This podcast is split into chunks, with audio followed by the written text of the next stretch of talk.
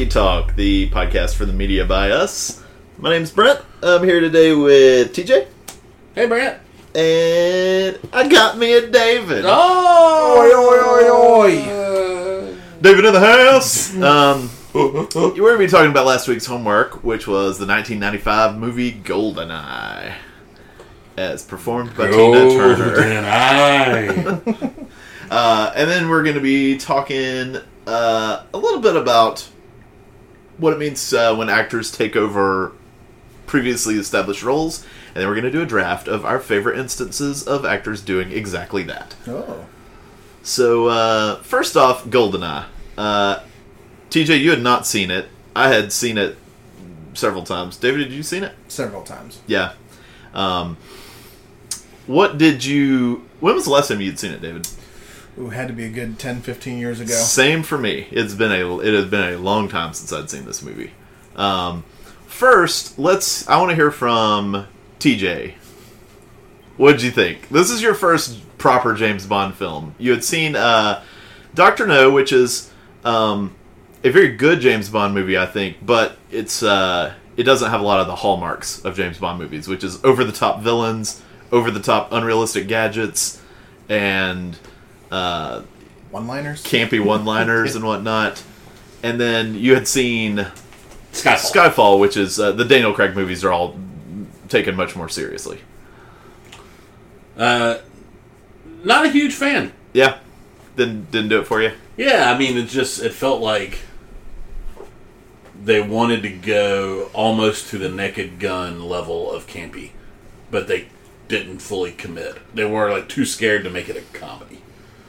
I can see that. There, there's some comedy that I think GoldenEye takes itself less seriously than like the 70s and 80s Bond. Well, actually, I don't know. I feel like they've always sort of been. And I've seen lots of bits and pieces of James Bond movies, tons, and I just couldn't tell you like which movie had Jaws hanging from the ski lift or whatever. Right.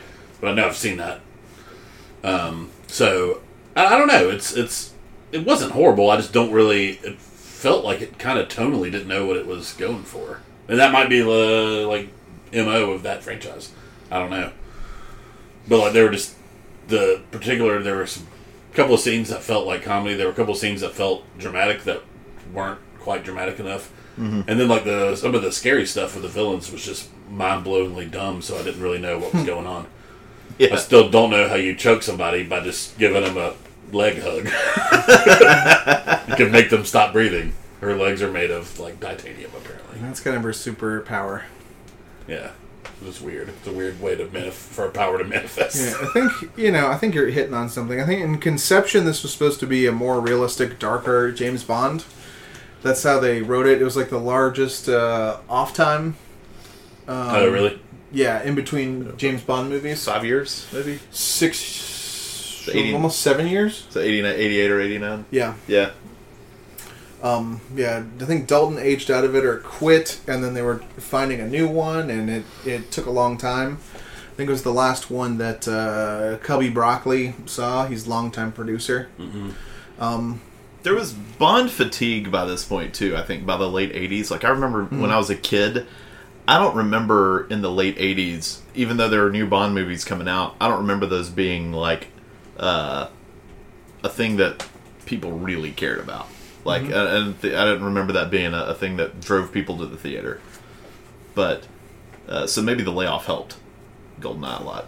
Yep. And then um, I think this one ended up being pretty successful. Like the time off was well spent. I think it's only like sixty million dollar budget, and it made over three hundred fifty million dollars, which is pretty pretty good. Yeah. Um, but yeah, I don't think it knows exactly what's it, what it wants to be. I think I had the hindsight of knowing what I was in for a lot more than you were, True. and uh, I don't know, knowing that it was going to be a campy James Bond movies like the '90s ones still were. You know, we are not at Casino Royale. You know, DC level darkness yet. Right. Yeah, Uh, I thought it was I thought it was pretty pretty fun. Uh, there was some stuff that was pretty cool in it. I think a lot of the stuff uh, I remember being campier. Like the I like the opening scene at the dam. There's a lot of it that's wordless to begin, and then it eventually gets punctuated by like a campy James Bond line where he's like hanging out of the bathroom. It's like my turn to take a crap or whatever he says for that English version of that. And I was also struck by the ending when they're fighting on the satellite. There's like no, not much score going on. It's Yeah, just like the sound that. of the wind, stuff like that. Um, yeah, and then pff, just bizarre scenes like the. I think we were talking earlier. The Q scene is like straight up Naked Gun. Slapstick. Yeah. Yeah, Yeah. so weird. yeah. Uh, I don't know what is going on in that scene. It's like uh, I don't know, comic relief. And for that not scene to be suspenseful. immediately followed by Pierce Brosnan and Judi Dench having like a good scene, dramatic Yeah. scene. That's- It's immediately after that. It's the best acted scene in the movie, I think, is Judi Dench. it's good. I was a big fan of um, the CIA agent whenever he was on screen. Jack Wade. yeah, he was Okay. great. He was good. I was, plays him? I was Uh, struck by the uh, uh, Joe Don Baker. Joe Don Baker. I was struck by the performances, I guess, a lot this time that I liked. I really love Judi Dench in that. That's like a career role that she. That's her first movie as M. yeah. Yeah. And then you saw her last movie as M. Yes. Skyfall. Yes. Yeah. Spoiler alert. Just kidding. but also, I really liked. I think uh, Famke Janssen as Xenia Onatopp is pretty fun as a cartoonishly, like, still Russian evil henchwoman in an age after the Berlin Wall. First James Bond movie after the So, Wall. so falls. Xenia Onatopp is a character that uh, when I in the when I watched it the first time, I was like, I thought she was too over the top, and this time I really appreciated that character Yeah, me too. just for its Like like just fun. because it's because she's so ridiculous. And I think like they don't straight out say it, but like her all like all Bond things is like they're the villains have like this these special traits about them. Mm-hmm. Her thing is like yeah, she's got like steel thighs, I guess, that crush everybody's Your uh, lower intestines. Yeah, everyone's lower intestines. But her other other thing is like I think they don't go out and say it, but she can't. She doesn't really experience pain like people do. Like she experiences pain as pleasure Yes. and that's kind of crossed for her. So I think that makes her kind of That an part was interesting, interesting. conception. And I like that she just took it so far over the line, Yeah. So far over the top. Like if it's already going to cross the line, it's a fucking cross it. ridiculous character. Yeah. So play it ridiculously, and she did, and I she's one of my favorite parts of the movie. yeah, same. I was uh, kind of surprisingly impressed by his love interest, by Natalia. She grows on you in the movie. She's kind of a good actress. She was she kind of it seemed like she had a better handle at times than everybody else in the movie. She grounds the movie a lot more than like James Bond or any of their characters too. Yeah. Like she's she kind of like went through a trauma, and you can see that through her performance. She's like Yeah. traumatized by it. but holy shit, dude! Like every every just like counterbalances Yeah, because yeah. she's with Alan coming all the time, and it's like, oh my god, man! I'm invincible. I am invincible. I can break your codes. the uh, the computer aspects of this movie have aged poorly, but not quite as poorly as a lot of mid '90s Yeah. internet It's movies. true. At least they don't go into the internet. right? the very beginning when he's at the like casino Mm-hmm. when he's trying to follow her and Yeah. killing the captain and he's got that like thing it's always transmitting It's like Yeah. transmitting dot dot dot every time you, you see it Like, man, that thing seems distracting It is kind of cool to have a little car printer, though. It transmitted to his car. He's like got these prints out of his car. That'd be neat. yeah. Take a little Instagram and you pull it out of your car. uh, what'd you guys think of, uh, spoiler alert for Goldeneye, the turn of 006? Our favorite murdered actor, Sean Bean. so I didn't know that Oh, that was a interesting. thing even from the video games I just didn't remember it I Mm-hmm. don't know why but I still felt like as soon as he died I was like well he's a bad guy just put that in the back of my head he'll be back I don't know if it was well, I don't know though because at the time I don't know how big he was. he had been in Patriot games a few years earlier as the main villain. Mm-hmm. it was just the way the setup in the movie was. Like This could be like just a decently known actor who's popping in to play a spy and gets killed. yeah, but it was the setup of like not seeing him get caught in the first scene, in the Oh, right. pre-credit scene. Like all of a sudden he's just there, Uh-huh. with a gun to his head. I was. I was curious about that. Because around the same time period, you have Mission Impossible, right? A bunch of famous actors get killed almost immediately. Right. Mm-hmm. But Yeah. obviously, I knew what happened with Alec Tre- Trevelyan, the Cossack. I like that. I like that story. um, I do just too. because it's a little less. It's not as Bond villain e. It required It's her more- though. it's more Famke personal, Jan- I think. Famke Janssen. It required her to be a villain in this movie because he was not over the top at all. I feel Yeah. like you needed something Right. to make Yeah. it Bondy. Right. Yeah, and or uh, Ourumov is kind of just like just there. He's blah. me. He's a very blah. Yeah, he's like character. a holdover of a generic like Russian general in the older Cold War James Bond to me. So is this also a question if this is something that runs through Bond movies pre Daniel Craig? Uh, where I asked Brent something like, "Hey, do you know about this thing?" "Yep, I know all about it," says Brent. "What about David? Do you know all about it?" "I also know about it." Let's explain it anyway, even though we've all established that we all know exactly what's going on here. Let's talk about the satellite weapon the Russian had in the Cold Oh. War. Yeah. Like, let's spend four minutes explaining it. It just felt so like, man, you could have done a little bit better job. Just have one of them go, I don't know what that is. Oh right. Yeah. They do a very poor job of explaining it in the movie. You just need, we need one guy doing the generic line like in English. In English, please. Yeah, it's not going to make this movie worse. right. that line. Yeah. Um, I think. Uh, yeah, I actually I like that. I guess a lot of James Bond plots, or just any movies like this in general, it, it's they're so convoluted over like so and so is trying to take over the world, or he's trying to like, uh, I don't know, uh, control the markets or something, and. Sure. This one is just much. It turns out to be a much simpler, just revenge story Yeah. of just like he's upset at the English, so he wants to destroy London. Yeah. Um, now the Golden Eye weapon, He got his feelings hurt. yeah, the yeah. GoldenEye weapon is, uh, yeah, very poorly explained. It's a satellite that emits an electromagnetic, It's an EMP. an EMP. yeah, that would like wipe out the credit history and all the financial But, and but personal history. again, with EMP, though, they're like, it's an EMP. Ooh, an EMP. That's not good. And then it pretty much gonna like turn and like broken the fourth wall. Like, so an EMP mhm. Yeah. is when. Yeah, all you need to do is just have one one exposition character who's just like, wait, so you're telling me this would just knock out all electronics in London? That's right. and just like, okay, carry on. Did I not do that? Maybe I just played that scene in my head while I was watching it. No, all three of them know exactly what it is. Well, that's it's all yeah, but and, and the only time you get the explanation is when Sean Bean is just saying it will destroy credit histories, and it will, and it's not entirely clear how it will do that. Yeah. Yeah, because it kind of, I guess, like th- they're gauging on that they they use it on Severnaya, spa- like the Severnaya station. Yeah. But really, that just like causes explosions. Yes, like, is the point that like okay, it's EMP, but also explosions? and a really clunky jet crash, which I'm not sure is more realistic than normal or less, way less realistic. Oh, also, yeah, I mean, at it- the end, you have the shot from space. It's like the satellite exploded. It's like I don't know why that How they happened. built that? Oh, I like too when the EMP gets the jets and immediately like the EMP also like battles lift because the jets just go fall out of the sky tilting sideways. It's like wow.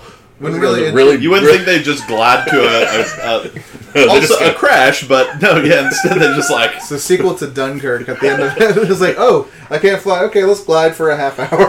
right. These pilots were very poorly trained. Back in the '90s, there was a button that was like constantly rotate. the EMP goes. You can't press that. you can't prevent that button. It's like, oh no. Yeah, it's the first day of jet school. They're like, hold this button if you don't just want to spin wildly out of control. You want to do a barrel roll, They're both maps. Take your finger your off finger off briefly. the, the no barrel roll button. if Why this do we have button this button? stops working, well, you're in trouble, Anybody mister. thought about removing that button? oh man. Don't worry, our ticket. electronic system is pressing the button for you. As long as that's in place, you're good. We've got these new fancy jets. Automatically presses the button for you. They lose power though. You fall like a brick out of the sky. Oh, that was a good laugh. Yeah. You know, this Bond movie kind of tamped down a little bit on the one-liners. Oddly enough, you probably would not realize that. There weren't a watching it. ton. There were a few. Like she always did enjoy a good squeeze, Oh, but yeah. uh, for the most part, I felt like there were definitely moments for for ridiculous one-liners that they didn't take advantage of. I think there's one that's like directly goes in Austin Powers later when he's in the spa and like uh, is wrestling with Xenia Onatopp and he like grabs the gun. It's like I always use protection. I feel like that's in Austin Powers, is it So, not? real quick, also I also have never seen an Austin Powers movie beginning Okay. to end. but I did recognize a lot of those. It was real weird watching this movie because I was all the cultural references that were so big in the late 90s. Really weird seeing all these things that I was like, oh shit! Like, I mm-hmm. recognized the Will Ferrell's, like, them driving down the mountain together was obviously a, the Will Ferrell Austin Powers scene mm-hmm. was obviously like a, you know, a nod to the Famke Janssen's introduction where they're chasing each other down the hill. Oh. And, um, then playing a video game so much. like I saw the first scene, I was like, "Holy shit!" It's just like the beginning of the video. Yeah, it's like He does almost. the like dumb dive anyway. Like, why are you doing that? Just jump off the damn dam. And then in the facility in the bathrooms, it's like almost the same layout. He like goes to the hallway behind the bathrooms, and it's Yeah. like the same thing. Yeah, it was real fun. Yeah, that's uh I think the fact that the video game it's such a it's a very faithful recreation of the movie. Yeah. because it's just set piece after set piece after Mm-hmm. set piece. And Yeah. I think it's, uh, it's I think that's one of the things the movie does well is it it moves from location to location with different scenes and Right. and there's just something to do in each one and then it moves on. There's not it doesn't linger too long in a single place. I think this movie did a good job of of bouncing around. Yeah, kind of Um, became a, a touch point of that and the Mission Impossible movies is set piece global terrorism, not terrorism, tourism, I love the terrorism too. In a lot of them. I love the ridiculousness of the. Is it the? Uh, are they in St. Petersburg? The escape from Yeah. the archives, Oh yeah. where he takes a tr- takes a tank Mm-hmm. Yeah. out on the road. Yeah, And for whatever reason, he pops out of it, so you know it's still James Bond. it's like the point of a tank is you're inside and protected. It's like no like- popping out. The wind looks amazing. Love that scene where it comes crashing through the wall. You're like, who's driving that tank? And Pierce Brosnan, his hair still perfect. Um, I did laugh pretty hard. They're talking about one-liners at the don't press any buttons on that car when they're in Cuba. oh yeah, I'm just gonna go bombing around in it. It's like who even says that though? Like, the, the last time that was referenced, it was like a Model A Ford. and then after that, he just for some reason just like spins out driving a dirt road. It's like, man, this guy's crazy. what are you doing? Also, the- CIA agent in Cuba just flying down a dirt road. the end of the movie is also a callback to old James Bond movies, which is the the old joke was that the American military would always get there after James Bond and Oh, save yeah. the day, and so uh, I think that was seen as a as a fun callback to old James Bond movies when the Marines all pop up around him after it's over. That is, Oh. kind of, that is kind of fun. They're all in their little ghillie suits. Yeah, Yeah, because that was definitely a throw in when he's talking to the CIA agent in Cuba. It's like, what happens if I need backup? He was like, just call me, I'll get the Marines. Yeah. It's like, can you do that? You just be Yeah. like, hello, Marines! This is Jack Wade, you know, old Jackie boy. your cousin, Jack Barry. Listen to this. Ba-da-da. You're like global incident you've been meaning to initiate. Get a load of this. Pew, pew. There were sounds. There were definitely sounds in that movie that they use in the video game. Boom. Oh. like a bullet. the PP7 hitting metal. Ching! It's like, oh shit. I've heard that so many times because I can't shoot anybody in GoldenEye. We had two rules growing up playing Goldeneye, and we'll cut all this out. But no one is Oddjob, and if you're unarmed, you cannot be shot, which was always get violated. Someone said, "I'm unarmed," and then pull a gun, or "I'm unarmed," and they get shot in the head anyway, and you go, "What the hell?" And just go like, We used to just we used to get real drunk and play slappers only for like Yeah. hours because it would take so long. yeah. Just run up. it'd be It's more like a kill limit of like ten. Like somebody got to get ten kills before this game's over. We're playing on slappers only. We're gonna need more surge. You need more fucking Red Bull and Jaeger. But slappers always looked so like, like it wouldn't work. Yeah, the one unfaithful thing about the video game to the movie is James Bond isn't constantly strafing, running, shooting, going circles around guys. Where if you look at him, he's just like, but he's shooting him. Uh, it's so good. I mean, the benefit of making a movie like this is that nothing comes across as awful. Because what would it be? You know what I mean? Yeah, Like even it's, if it's so it's- it's so out there that The Yeah. point is, you just have to make it entertaining, and I think GoldenEye does a good job of that. Like, it makes it a fun. N- None, no James Bond movies were ever supposed to be dramatic or, or like until the last four. until whatever. until Yeah. Casino Royale, Until they or, or they weren't supposed to be like smart. Yeah. right. Um, Weird thing is like the rebrand Casino Royale was done by the same director of Goldeneye, Martin Campbell. He did Huh. both of them.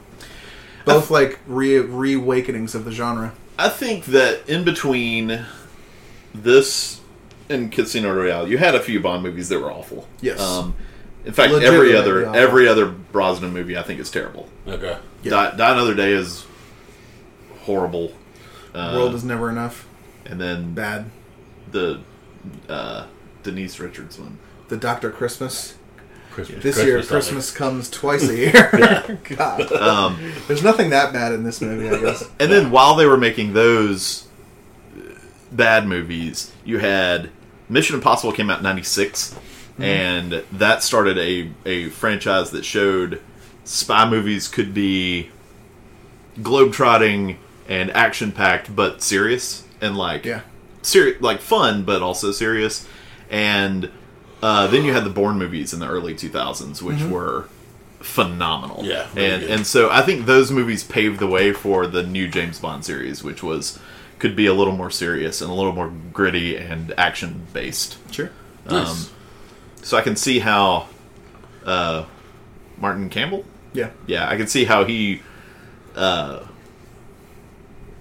could have been influenced by those movies from from GoldenEye to, to Casino Royale. and knowing to get away maybe from the recipe that was being used on Bond movies, Right. in his absence. Because it kind of had run its course. I mean, GoldenEye was a fun throwback to the old ones, and it was probably the best action movie for Bond at that point. Mm-hmm. But they just weren't expecting a, you know, cinematic revolution of sorts in, in terms of action movies that, that happened in the late 90s, early 2000s. Right.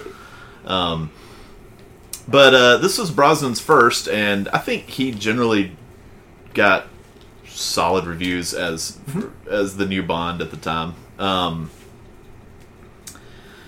which kind of brings us to our, uh, our our our topic. We won't spend as much time on the topic, but uh, and without getting into any specifics, because nobody wants to show their hand for the for the upcoming draft. But um, when when a when an actor steps into a role um, that has previously been established in some way. Obviously, there's the difficulty of living up to people's expectations, but at the same time, do you think there's anything? You think there's anything easy about it? I think there's. What do you think the challenges were for Pierce Brosnan? For I think example, it's the expectations of like if it was a brand new role, you could bring whatever you want to it, and you you um, succeed or fail on that respect. But if it's something like is lived in as the James Bond franchise, even the things you don't do, there's like a history of right. Like anything you do that's new, it's a reaction rather than something you're coming up with. Do you Yeah. think? I was going to ask. Do you think it's? Uh, and I'm going to give you an example for both. Do you think it's tougher to take on something that has a history of success and you have to try to live up to that, or to step into a role that has been marked by failure and you have to be the first one to make it successful? And my examples would be. Let's say there's somebody stepping in to be a new James Bond versus somebody lining up to be the next Fantastic Four. Definitely think it's harder when there's success. Yeah, I would I would agree. I mean, you have you have an entire fan base of that pop of that movie. Most of the people that are going to come pay to see you portray that role mm-hmm. already are in love with something, so mm-hmm. they can afford to hate it easily. I feel like There's a bar. sense? Yeah, there's a bar, a minimum like bar you got to cross for that. right. Whereas I think like you know there is some toxic fandom out there, but for the most part, if something's getting made, I think audiences want it to be good and want to like you in it. Maybe that's just my No, I mean, optimistic opinion. I'm with you. I also loved. I mean, like with the Fantastic Four example, I really wanted that movie to be great because I loved the three actors that were that I knew of that were in it. You know, the the non-thing Fantastic Four. Right. I like all three of them. Um, love them all, and it was just depressing to watch that movie. yeah, really wanted it to be great. See, that's what I'm wondering about. I'm wondering if that's tougher because with at least with Bond, you've got like hopefully my movie makers if if I'm stepping into the role of James Bond, uh, you know, like hopefully my movie makers are they like know how to make a Bond movie. And this is going to be decent in some way. But I think it would be terrifying to step in at this point as for Fantastic 4 because it's like this should have worked by now. I kind of think it's like the, it's like Jamie Foxx in any given Sunday though. Kind of like if you're making a Fantastic Four movie, they're just like, hey man, I'm not gonna get worse. Like, Yeah. you know what I mean? true. That's like, true. what's the worst that's gonna happen? Or like Yeah. making a new Green Lantern movie. It's like how much history and baggage are you bringing with Hal Jordan? Right. It's like you could you could be anything as long as it's entertaining. It's like you're in the plus column. Yes. I can see that. Yeah, it's not It's hard like, where, it's, uh, where it's, you can make a bad movie and still be better than your predecessor. I feel like that's a good place to be in. It's like following up from like the world's worst boyfriend. If like you cook dinner once, it's like oh my god, you're so good. You picked up that trash that one time. It's like you are so thoughtful. It's like damn, the bar is very low. Yeah, do you think uh how much do you think the actual performances weigh on the people replacing them? Like how much do you think that factors in? Do you think Brosnan had Connery, Roger Moore in mind to an extent? My thought is you either I think there, there's no escaping it, but you either it's like it's in your mind or you've made a conscious decision to actively avoid everything about it. Like there's some stuff I may talk about later that's like that, and that's a conscious decision in itself. Draws a lot of attention to the, you know, the place that that role takes. Right. Okay. Well, let's uh, let's jump into our draft. So we're gonna draft our favorite uh, our favorite instances of actors taking on roles that uh, were previously pretty established.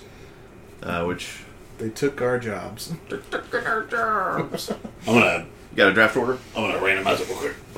So this is gonna be a four round draft. So we're gonna be picking twelve uh, performances or just new takes on on roles. Are we saying movies and TV?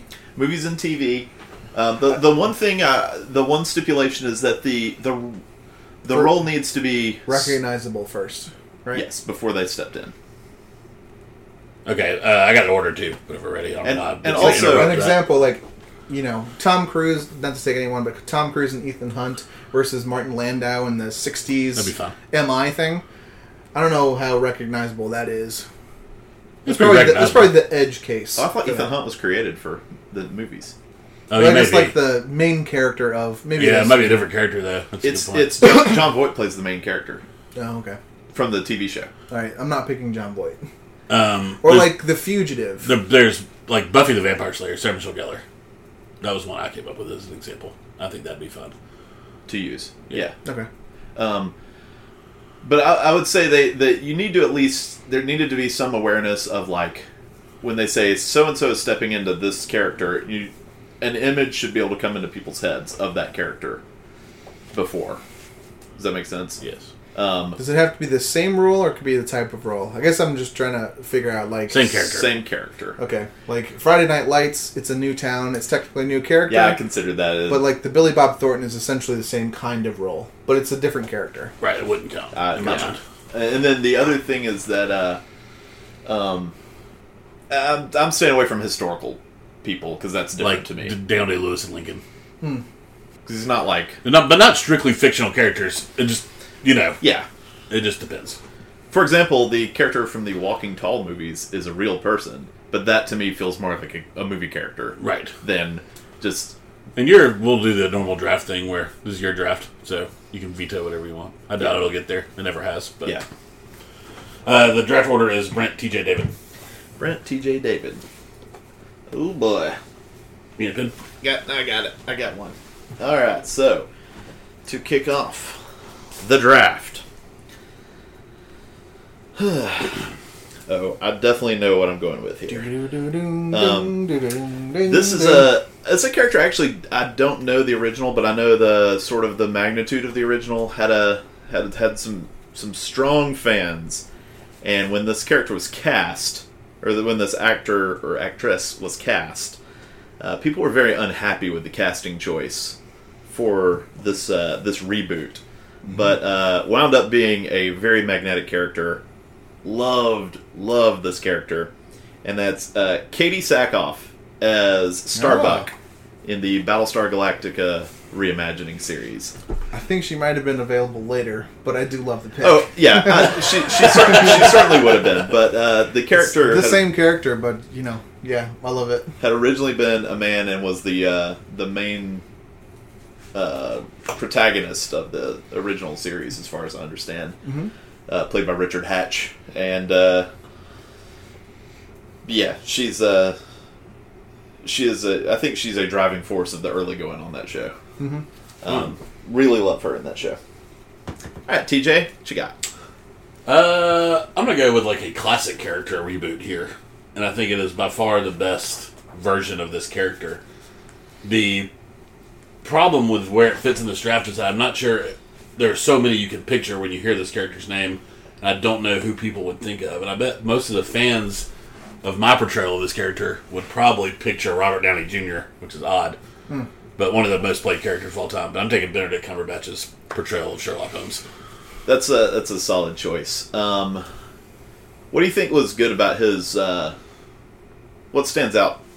he plays the asshole element so fucking well in that show.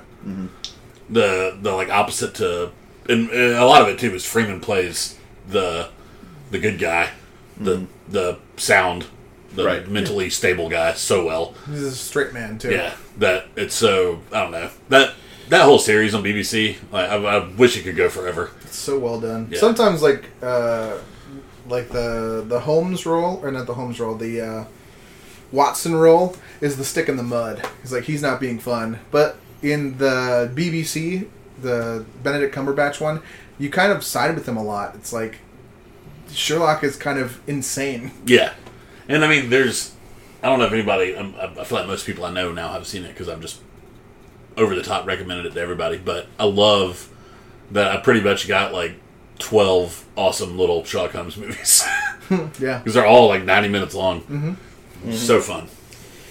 Yeah, I think with Downey too, that Downey as Sherlock is, is so strange because it's like just a straight up action hero. Yeah. it seems in those movies, and then uh, I don't know. I really like Cumberbatch. I've I've read you know a few old Sherlock stories, and he even though it's a modernized retelling, it's he fits that character perfectly. Yeah. Nice pick. Good pick, yep. For mine, I went with uh, this is a takeover where I think for a lot of people it completely erased the original portrayal from the face of the earth. If you ask most people, and it's a it was a successful ish movie from the '80s. Michael Mann movie. He's a great director. It was a popular series of books. Uh, great actor. A lot of people like Brian Cox. Played yeah. Dr. Lecter. But 1991 Silence of the Lambs. Silence of the Lambs, Silence a bowling movie. Sounds of the Lambs. Anthony Hopkins ta- comes in What's and up? famously has like less than 20 minutes of screen time. Like just destroys the previous performance and just destroys that movie. He owns that movie. Yeah. It. Yeah, I would. That was a, a good first round pick. Have you seen Manhunter? Yes, I've seen it. What is uh? So what's what's different about those? Do they have different like approaches to Hannibal? They're both uh, the the gentility. Is that a word? Like the genteel nature of, of Doctor Lecter is like he's a Sophist- sophisticate. Yeah. They're pretty similar. Yeah, Okay. I mean, Anthony Hopkins just Just does it better. yeah. yeah. He he's up to eleven on the uh, focused, um, underlying menace of the character, but also like the in, inquisitive nature that gets him to help Clarice Starling. It's well said. Yeah, he he really like at his forefront. He is uh, you know he played it as like a a sane person who happens to not really know he's insane. It's like on his forefront he is a uh, man of of science and learning, and he's inquisitive. So he's kind of like interested by her, you know her her journey and wants to help her along more than he wants to menace her. But it's a balance that he does really well. Nice. I like that. I You like get to that pick pick. again, David. Oh, cool. For my second one, I'm going to do another one that uh, I wouldn't say erases, but definitely has replaced it in popular culture as the dominant portrayal of this very popular character. It was a huge movie, also in the late 80s. Um, franchise starter. Uh, a Tim Burton movie with the biggest portrayal ever Jack Nicholson being the Joker. And you thought, how could this happen? How could anyone re- replace this at all? Yeah. And leading up into The Dark Knight and picking Heath Ledger, everyone knows now. Yeah, everyone thought, like, you're, you're picking how can you outdo the person who Jared like, Leto. ate the entire scene, like in every scene he was in? And Jack Nicholson's good in the first one, but gosh darn gets- it, he Heath. Ledger is like, it's another like Doctor Lecter type performance where mhm. he is magic in that movie, Dark Knight. Is an amazing job. The last time I watched it, I realized he does an incredible job of taking up the whole screen while he's on, mm-hmm. but getting nowhere near like being bigger than the movie. Right. It's such a good balance. He draws it in rather than like playing out. Yeah, Kind of. It's so good. It's like one of my favorite scenes is him just like infiltrating the banquet and he's like terrorizing all the like well-to-do people and explaining his his you know smile. Yeah. And it's just like it's captivating. You can't hear like anything but his words when he's talking. Yeah. Yeah, he's he's real. it's one of the greatest performances of all time. It's a pretty good performance. I don't know if we've covered this yet on Talkie Talk. That's I mean, why, it's- that's why our listeners tune in. That Dark Knight movie, pretty good. pretty good. Uh, yeah, that's a fantastic pick. Mm-hmm. Back to me. Yes, sir. Huh. I'm gonna take uh, another character who's been portrayed by multiple actors throughout his character. He's a prominent liter- literary character.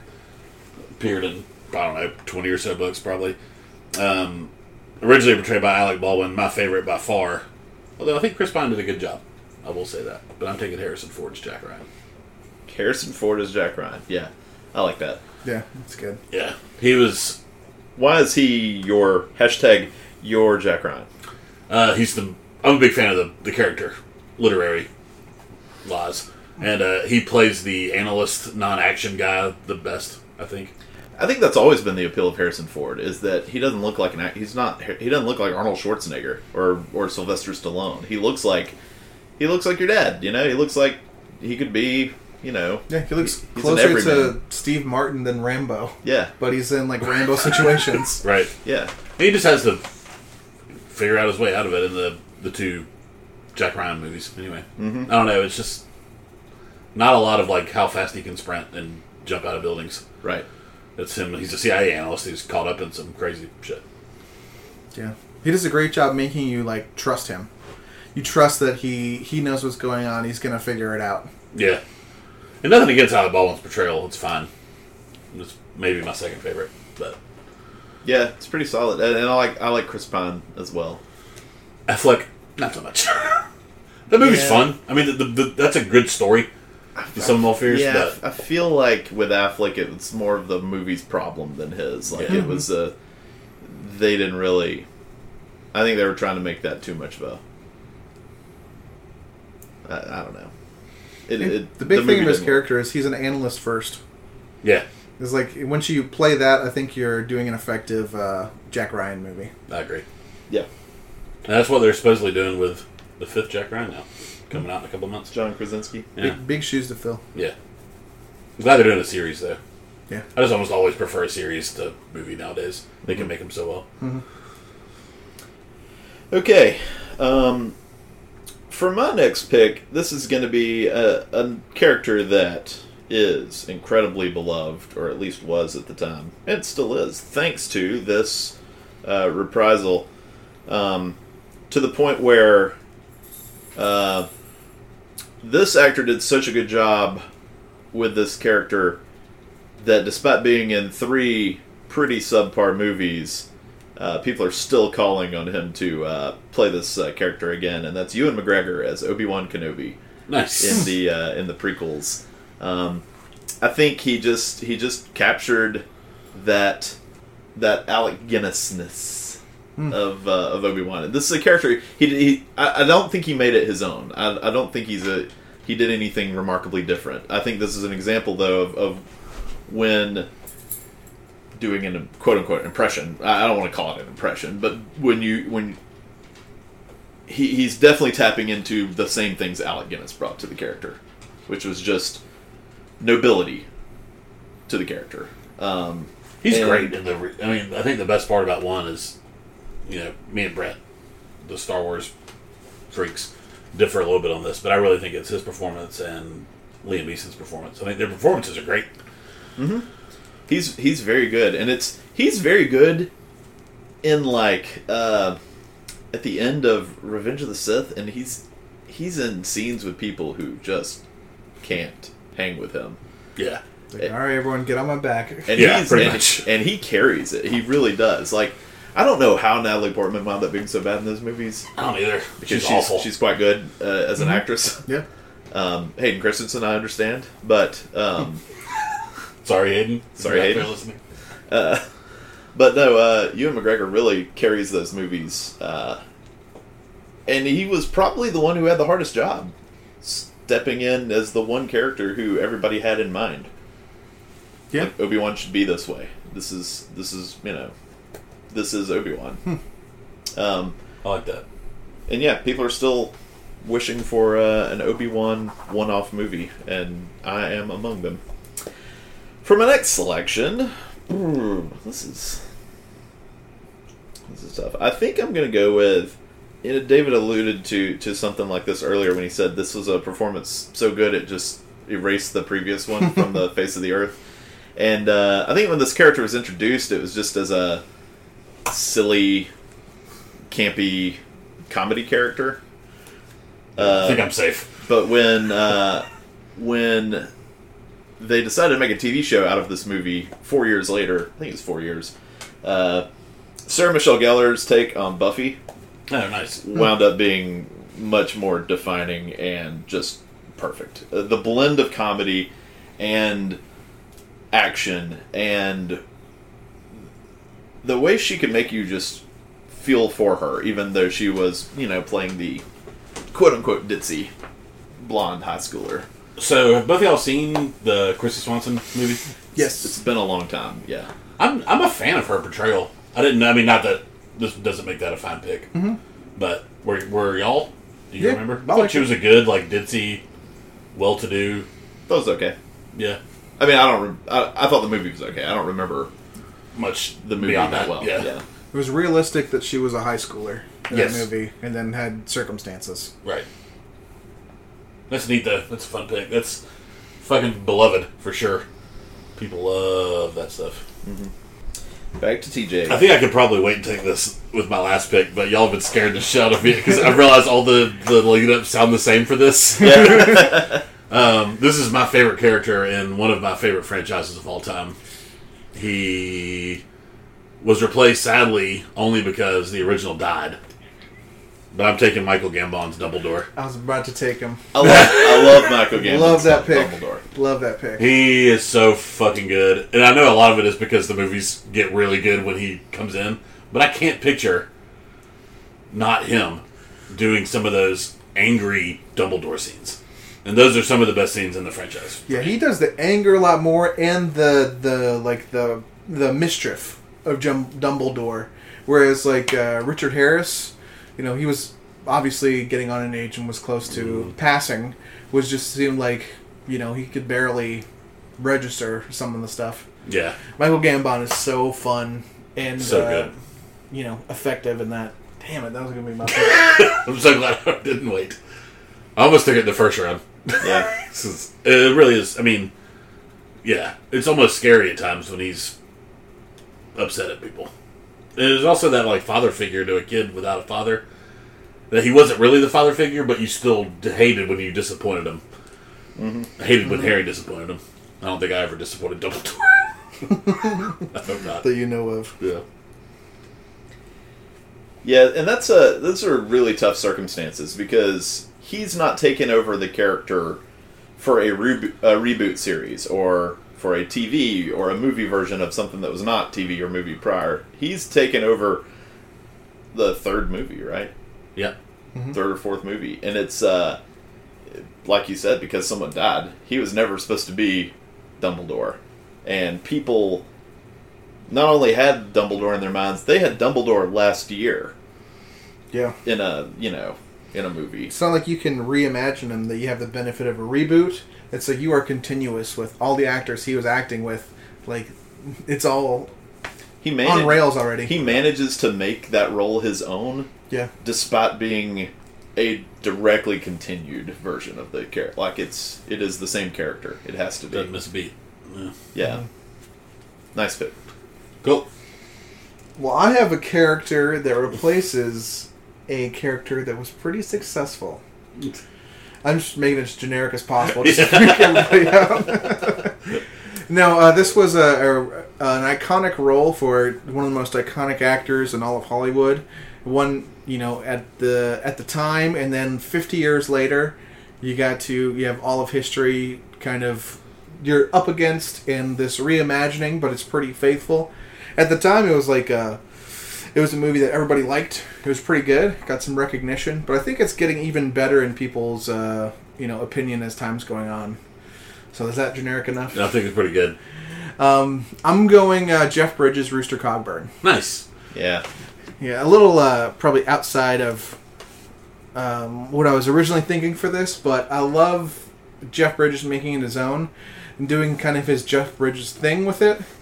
But uh, I think that that movie is just so much better than it ever needed to be, and It's a lot really of good. it was because of the performances and and Jeff Bridges is the center of that movie. You know, letting Yeah. everyone. The, the two of them together, Yeah. the chemistry was so good between Jeff and Hailee.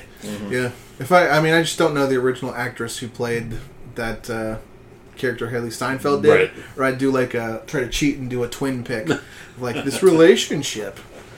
But uh, yeah, that movie's a lot of fun. It's a movie I keep wanting to go back to and watch, and I think it's, I think, uh, like I said, I think it's getting reappraised as the years going on as uh, a lot better than than it really needed to be. I thought it's really good. Yeah. I like And like I said, iconic role got John Wayne his Oscar, and John Wayne was a towering figure for the, like the first hundred years of Hollywood. yeah. Those are some mighty big boots to step into. Yeah, mighty big eye patch to strap on. Yeah.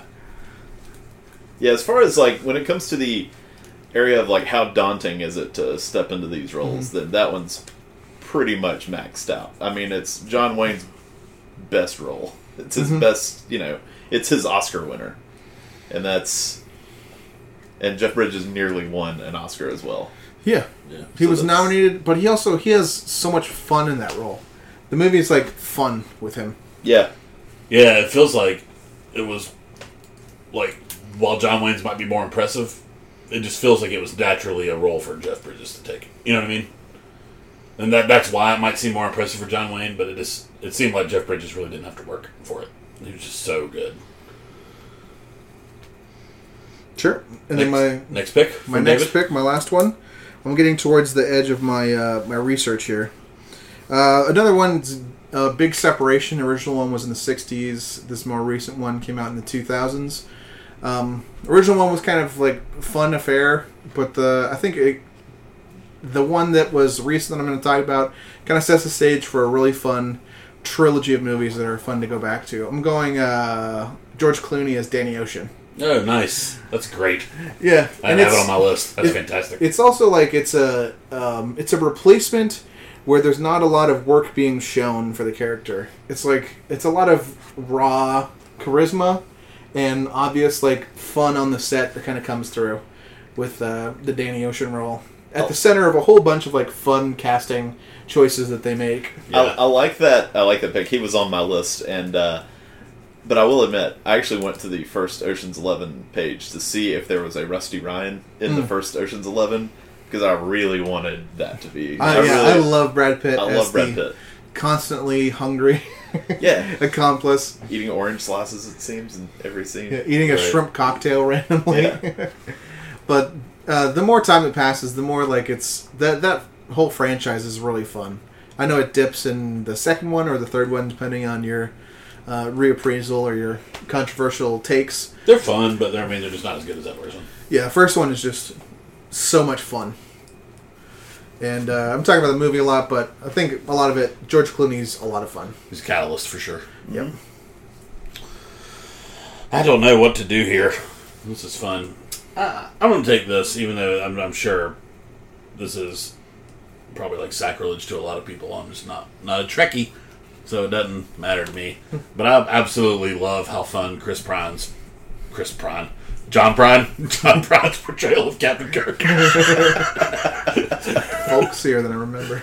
Uh, I love Chris Pine and what he does with that character, though, in the Star Trek reboot. He would have been my next pick. I, I, I champion that. and he was going to be my next. Nice. Yeah, so not sacrilege in this room. Yeah, it's so fun. That first scene in the first Star Trek and Star Trek, the first one they made, when the I don't know this isn't Chris Chris Pine, but uh, the way they set up that character to just be like a rogue, fun character is so cool. He's also like a recognizable human being compared to William Shatner's Right. cyborg android portrayal. Yeah, Not to shit on Star Trek fans, but it is a very unique, idiosyncratic, like Walken esque performance Shatner Yeah. does. right.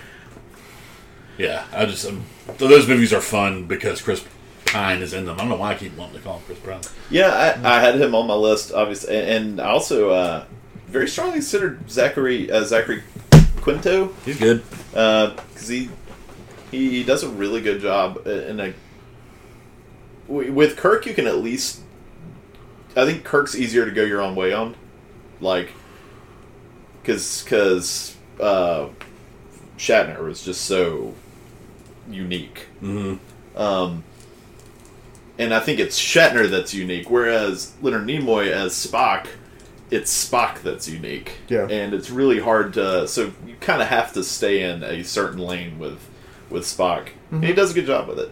But yeah, those are. Uh, that's a good pick, though. I think Chris Pine is the one who's able to make it his own more, which is why he was going to be my next pick. It's hard to make the Spock character your own Right. because it's he literally is supposed to be emotionless. Right. So it's Um, tough. There's just not a lot of ways to play without emotion. All right. Well, with the the final pick of this uh, of this draft, I'm uh, I'm gonna go with somebody. I I, di- I didn't dislike either previous portrayal of this character at all. I rather enjoyed uh, the movies, and for the most part, um, but I think this one just this uh, third casting just really nails it, and that's Tom Holland as Spider Man. It is. I- it is the best Spider-Man, I think. I really, you know, I think I I was getting some Spider-Man fatigue by the time I think they were announced that Tom Holland was going to be the new Spider-Man because, you know, the the Tobey Maguire movies had kind of, I guess, ended with a whimper. The third Yes. one is is weak, and then Same with the.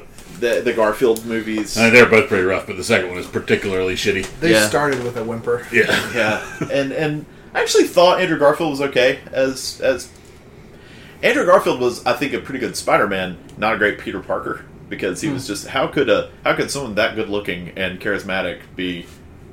And Tom Holland is a great balance of both. Yes, he's Yes. the one who who get who hits on both, and um, Weirdly, Tobey Maguire kind of hits on neither. But the movie around him is, is good enough. The first two, I think, are great superhero movies. Yeah. Not really because of him as much. right.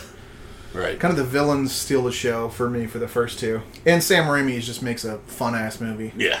But there's just something about Tom Holland's like innocence on screen. It seems like he just doesn't seem. I don't know. There's absolutely no cynicism to to him, and uh, he's been in three movies now, and he is uh, obviously the Spider-Man. He's the star of that one, but in the other two movies he's in, he's one of the best parts of both of those movies. Yeah. He's very He was teased in Civil War, but everyone was like, he's one of the best parts. And it's true. Yep. I think he's great in Infinity War. Mm-hmm. He's just so believable as a as a As the kid. as the kid who's and, and that's the thing and is that spider-man has never seemed more like a teenager like a kid Yeah, and As if he you has. think about it, like this teenager who's like hanging out with all these other superheroes, he's gonna like geek out about it because he's like a, a nerd. He's Mm-hmm. gonna go like, "Wow, it's so cool." I don't think you see any of that in any other portrayal. There's like a you know a, uh, requisite montage thing with Tobey Maguire where he's like, "Woo!" where he can like do flips and stuff. Yeah. Well, that's about it. And then he's like sullen Tobey afterwards. Right. Right. And then you know, Holland has also proved that he can he can handle the more dramatic scenes too, like his final scene and his the that that we have seen to this point. Um, So heartbreaking. and he is, I think he is the most affecting uh, of all the of all those scenes in Yeah. Infinity War, and I think it's because of of of him of Yeah. Tom Holland, and so It's really good. I've, I've become Really good chemistry in that movie with Robert Downey Jr. too, and all the. I guess he's every Tom Holland movie, Spider-Man movie has also had Robert Downey Jr. in it. They're really good together. That's right. Yeah. Yeah. So, that's our draft. You want to hear the teams? Yeah, Yeah. All right. The teams. Uh, at point guard, The takeovers. Spider-Man wins immediately in the basketball game. We could call this the replacements. uh, all right. I wound up with uh, Katee Sackhoff as Starbuck, Ewan McGregor as Obi Wan Kenobi, Sarah Michelle Gellar as Buffy the Vampire Slayer, and Tom Holland as Spider Man. TJ wound up with Benedict Cumberbatch as uh, um, You like John Travolta in it? Edie but I'm easy. Benedict Cumberbatch as Sherlock Holmes, Harrison Ford as Jack Ryan, Michael Gambon as Albus Severus, Brian Brian. Jingle Shanks, uh, Dumbledore, um, and Chris Pine, Pine, Pine as James Tiberius. Tiberius. Yeah. And David wound up with Anthony Hopkins as Hannibal Lecter, Dr. Lecter. Heath Ledger as uh, Joker, Dr. Joker. She's picking like fucking violently insane people. Jeff Bridges as Rooster Cogburn, and George Clooney as Danny Ocean. I think I would watch that movie where they pull a heist. the four of them. yeah. It would go off the rails immediately. Well, Hannibal Lecter ate Danny Ocean. It's like, I'm having some seafood for dinner. a nice Pinot Grigio. and the Joker just blew everybody up. And meanwhile, Jeff Bridges is watching it all going, you know, doing his Jeff Bridges voice. This is Danny Ocean being like, Joker, why did you burn all the money? Just stole it all. It's true. it's, it's still millions of dollars and Joker burns it. It's fun. That was a good draft. That was fun. I like the drafts. Yeah. Drafts are fun. Yeah, I think we're. I think that's it. Um, David is going to be picking some homework for us to watch. Ooh. So this is going to be a, uh, a movie. I kind of had to look up what it was, but I, it got recommended that it's an underrated movie from the '70s. It's co-written by uh, Anthony Perkins, who was uh, in Psycho as uh, Norman Bates. The titular psycho. the titular Psycho. I don't really remember him writing anything. That's it's pretty I just always assumed he could write. I remember his backstory when he learned to write when he was a kid. I don't know how they're going to work that in, but okay. But it's a movie from 1973 or so. It's on Filmstruck. It's called The Last of Sheila. Looks pretty fun. It's got James Coburn, Ian McShane, Dyan Cannon, uh, George Welch. Mason, Raquel Welch. Raquel Welch. Yep. It's a uh, multimillionaire. Uh, has a bunch of friends over to a yacht for a scavenger hunt. It turns out his wife had just been disappeared. They had just seen The Last of Sheila. The movie's The Last of Sheila. And uh, it's a game that is all too real with dire consequences. Psychological horror from the early 70s. Though. Yeah. Looks fun. Looks fun. It looks campy a little bit, but uh, I'm kind of going blind into it. I've been meaning to check it out, so we're all going to do it. Yeah. Fun. And the thought right now is to do a blind item talk of fame with it. I like it. Let's Do do it. it. Talk of Fames. if we all see it and it's like a it's a piece of dog shit, maybe it'll still be fun to do, but maybe we'll change the topic. But right now, the thought is talk of fame for The Last of Sheila on uh, Filmstruck. Filmstruck. I'm enjoying Filmstruck, man. I need to watch more Filmstruck, so it'll be a good There's a good lot thing for there. me to do. Yeah. I like Filmstruck a lot. But uh, unless we have any other points of business, I think that does it. Yep. Yeah. This has been uh, Talkie Talk. Thanks for listening. Uh, you can uh, get online and see our stuff at themediabias.com. Uh, check out our Facebook pages and groups. Uh, Media Bias is a Facebook page, and then we have three groups for you to uh, participate in. There's Games by Us, TV by Us, and Movies by Us. Follow us on Twitter at the Media Bias. Follow us. Uh, follow us on Gmail. You can interact with us. You can contact us on Gmail at the Media Bias at gmail.com. Uh, please subscribe to our podcast. Please rate our podcast. Give us a rating on uh, iTunes or whatever service you're using, and uh, we, we definitely appreciate all of that. Um, we want to thank the Willow Walkers for providing our intro music. We want to thank Boo Rifa for this outro you're listening to right now. And uh, that will do it until next time. Thanks for listening. Huzzah! Kicking rocks down old dusty roads. Shazam. Small town slowpokes, long time ago. Kicking out records of all the things that I know. On